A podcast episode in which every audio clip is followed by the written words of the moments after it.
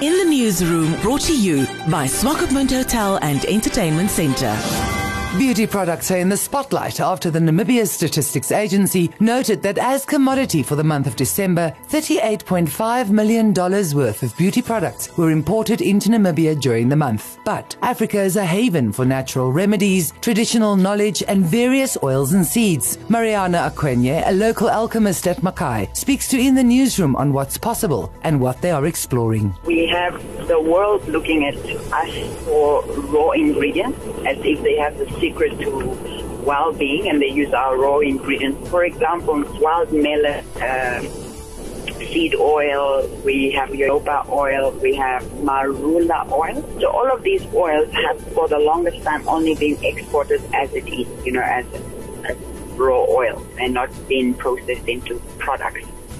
Now what we do in our product range, we've taken mahangu that we all know to eat, but the seed of it, we produce it into cosmeceuticals, meaning into cosmetics. We use it as facial products. And that is the uniqueness that we do. We've taken a product that is already here and we've just added value to it in another different way. I studied in Japan, and when I was doing my course in Japan, what they were doing, talking about their history, how they were confined during the times of war, and they couldn't trade outside. So they had to look within. What do we have? And whatever that they had to now become ingenious with it, because they couldn't find anything outside, or they weren't allowed. So they have taken the basic, staple food of rice, which is very common on that side. And they then produced it from alcohol, we all know about sake, and to sushi that we all love, to many other things. But what intrigued me, of course, because I'm in the cosmetic and beauty arena, is that they use rice to make beauty cosmetic products.